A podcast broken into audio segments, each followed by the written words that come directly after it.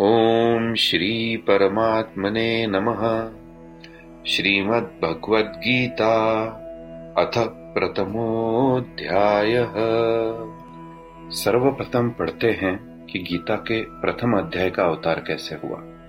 पांडवों ने बारह वर्ष का वनवास और एक वर्ष का अज्ञातवास समाप्त होने पर जब प्रतिज्ञा के अनुसार अपना आधा राज्य मांगा, तब दुर्योधन ने आधा राज्य तो क्या तीखी सुई की नोक जितनी ज़मीन भी बिना युद्ध के देना स्वीकार नहीं की।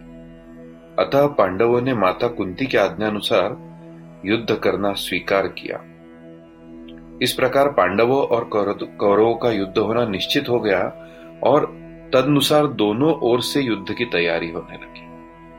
महर्षि वेदव्यास जी का धृतराष्ट्र पर बहुत स्नेह था। उस स्नेह के कारण उन्होंने धृतराष्ट्र के पास आकर कहा कि युद्ध होना और उसमें क्षत्रियो का महान संहार होना अवश्यम भावी है। इसे कोई टाल नहीं सकता। यदि तुम युद्ध देखना चाहते हो तो मैं तुम्हें दिव्य दृष्टि दे सकता हूँ, जिससे तुम यही बैठे बैठे युद्ध को अच्छी तरह देख सकते हो। इस पर धृतराष्ट्र ने कहा कि मैं जन्म भर अंधा रहा। अब अपने कुल के संहार को देखना मैं नहीं चाहता। परंतु युद्ध कैसे हो रहा है, यह समाचार ज़रूर सुनना चाहता हूँ। तब व्यास जी ने कहा कि मैं संजय को दिव्य दृष्टि देता हूँ, जिससे यह संपूर्ण युद्ध को, संपूर्ण घटनाओं को, सैनिकों के मन में आई हुई बातों को भी जान लेगा, सुन लेगा, देख लेगा और सब बातें तुम्हें सुना भी देगा।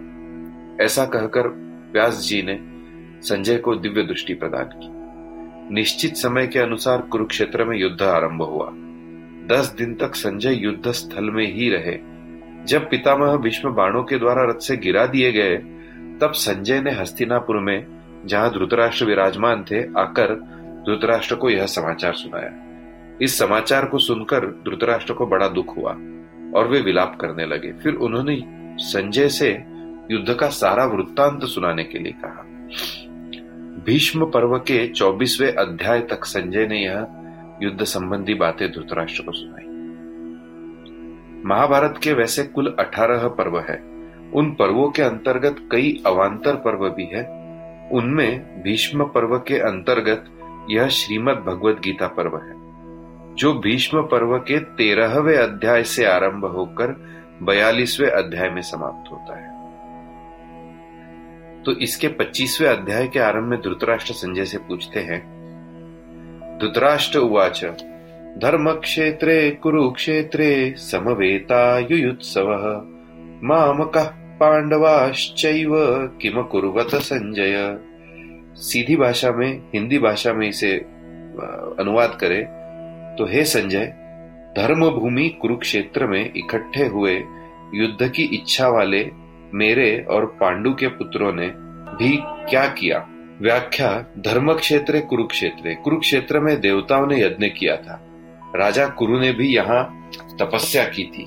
यज्ञादि धर्म कार्य होने से तथा राजा कुरु की तपस्या भूमि होने से इसको धर्म भूमि कुरुक्षेत्र कहा गया है। यहाँ धर्म क्षेत्र और कुरुक्षेत्र पदों में क्षेत्र शब्द देने में धृतराष्ट्र का अभिप्राय है कि यह अपनी कुरुवंशियों की भूमि है। यह केवल लड़ाई की भूमि नहीं है, प्रत्युत तीर्थ भूमि भी है, जिसमें प्राणी जीते जी पवित्र कर्म करके अपना कल्याण कर सकते हैं। इस तरह लौकिक और पारलौकिक सब तरह का लाभ हो जाए, ऐसा विचार करके श्रेष्ठ पुरुषों की सम्मति लेकर ही युद्ध के लिए यह भूमि चुनी गई। संसार में प्राय तीन बातों को लेकर लड़ाई होती है। भूमि, धन और स्त्री। इन तीनों में भी राजाओं का आपस में लड़ना मुख्यतः ज़मीन को लेकर होता है। यहाँ कुरुक्षेत्र पद देने का तात्पर्य भी ज़मीन लेकर लड़ने में कुरुवंश में धृतराष्ट्र और पांडु के पुत्र सब एक हो जाते हैं। कुरुवंशी होने से दोनों का कुरुक्षेत्र में अर्थात राजा कुरु की ज़मीन पर समान हक आता है। इसलिए कौरवों द्वारा पांडवों को ज़मीन न देने के कारण दोनों ज़मीन के लिए लड़ाई करने आए हुए हैं। यद्यपि अपनी भूमि होने के कारण दोनों के लिए कुरुक्षेत्र पद देना युक्ति संगत न्याय संगत है। तथापि हमारी सनातन वैदिक संस्कृति ऐसी विलक्षण है कि कोई भी कार्य करना होता है तो वह धर्म को सामने रखकर ही किया जाता है। युद्ध जैसा कार्य की धर्म भूमि तीर्थ भूमि ही, में ही करते हैं। युद्ध जैसा कार्य भी धर्मभूमि तीर्थ भूमि में ही करते हैं, जिससे युद्ध में मरने वालों का उद्धार हो जाए, कल्याण हो जाए। अतः यहाँ कुरुक्षेत्र के साथ धर्म क्षेत्र पद आया है यहाँ आरंभ में धर्म पद से एक और बात भी मालूम पड़ी है। अगर आरंभ में धर्म पद में से धर्म लिया जाए, धर लिया जाए, और अठारहवें अध्याय के अंतिम श्लोक से मम पद में से म लिया जाए तो धर्म शब्द बनता है। अतः संपूर्ण गीता धर्म के अंतर्गत है। अर्थात धर्म का पालन करने से गीता के सिद्धांतों का पालन हो जाता है। और गीता के सिद्धांतों के अनुसार कर्तव्य कर्म करने से धर्म का अनुष्ठान हो जाता है। इन धर्म क्षेत्र, कुरुक्षेत्र पदों से सभी मनुष्यों को यह शिक्षा लेनी चाहिए कि कोई भी काम करना हो तो वह धर्म को सामने रखकर ही करना चाहिए। प्रत्येक कार्य सबके हित की दृष्टि से ही करना चाहिए। केवल अपने सुख आराम की दृष्टि से नहीं। और कर्तव्य, अकर्तव्य के विषय में शास्त्र को सामने रखना चाहिए। गीता सोलहवें अध्याय के चौबीसवें श्लोक में यही कहती है। समवेता युत्सव राजाओं के द्वारा बार बार संधि का प्रस्ताव रखने पर भी दुर्योधन ने संधि करना स्वीकार नहीं किया। इतना ही नहीं, भगवान श्री कृष्ण के कहने पर भी मेरे पुत्र दुर्योधन ने स्पष्ट कह दिया कि बिना युद्ध के मैं तीखी सुई की नोक के जितनी ज़मीन भी पांडवों को दी तब मजबूर होकर पांडवों ने भी युद्ध करना स्वीकार कर लिया। इस प्रकार मेरे पुत्र और पांडुपुत्र दोनों ही सेनाओं के सहित युद्ध की इच्छा से इकट्ठे हुए। हैं दोनों सेनाओं में युद्ध की इच्छा रहने पर भी दुर्योधन में युद्ध की इच्छा विशेष रूप से थी इसका मुख्य उद्देश्य राज्य प्राप्ति का ही था। वह राज्य प्राप्ति धर्म से हो, चाहे अधर्म से, न्याय से हो, चाहे अन्याय से हो। विहित रीति से हो, चाहे निषिद्ध रीति से। किसी भी तरह से हमें राज्य मिलना चाहिए, ऐसा उसका भाव था। इसलिए विशेष रूप दुर्योधन का पक्ष ही युयुत्सु अर्थात युद्ध की इच्छा वाला था। युयुत्सु शब्द का अर्थ है युद्ध की इच्छा वाला। पांडवों में भी धर्म की मुख्यता थी। उनका ऐसा भाव था कि हम जैसा चाहे जीवन निर्वाह कर लेंगे। पर अपने धर्म में बाधा नहीं आने देंगे। धर्म के विरुद्ध नहीं चलेंगे।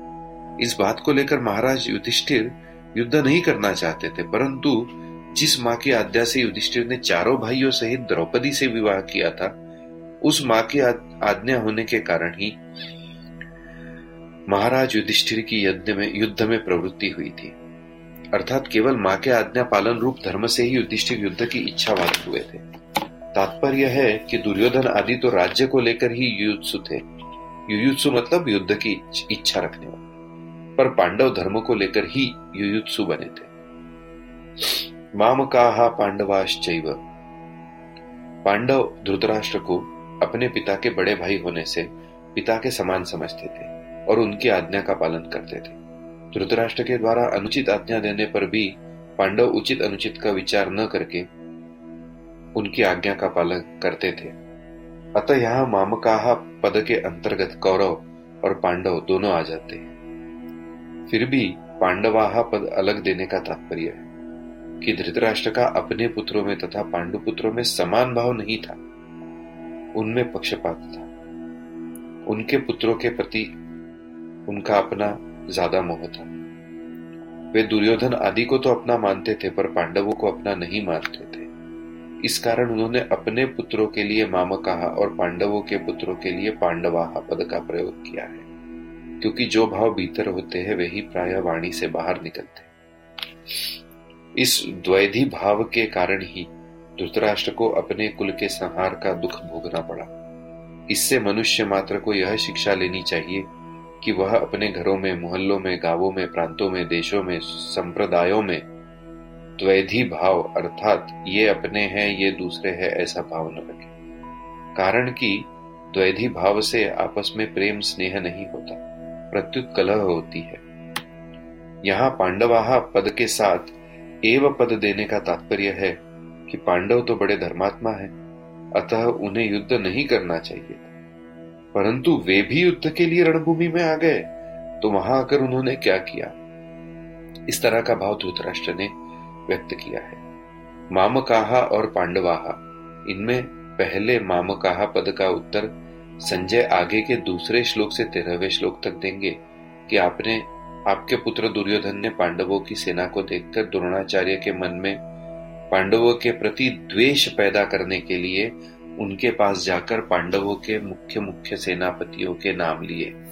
उसके बाद दुर्योधन ने अपनी सेना के मुख्य मुख्य योद्धाओं के नाम लेकर उनके रणकौशल आदि की प्रशंसा की। दुर्योधन को प्रसन्न करने के लिए भीष्म जी ने ज़ोर से शंख बजाया। उसको सुनकर कौरव सेना में शंख आदि बज उठे।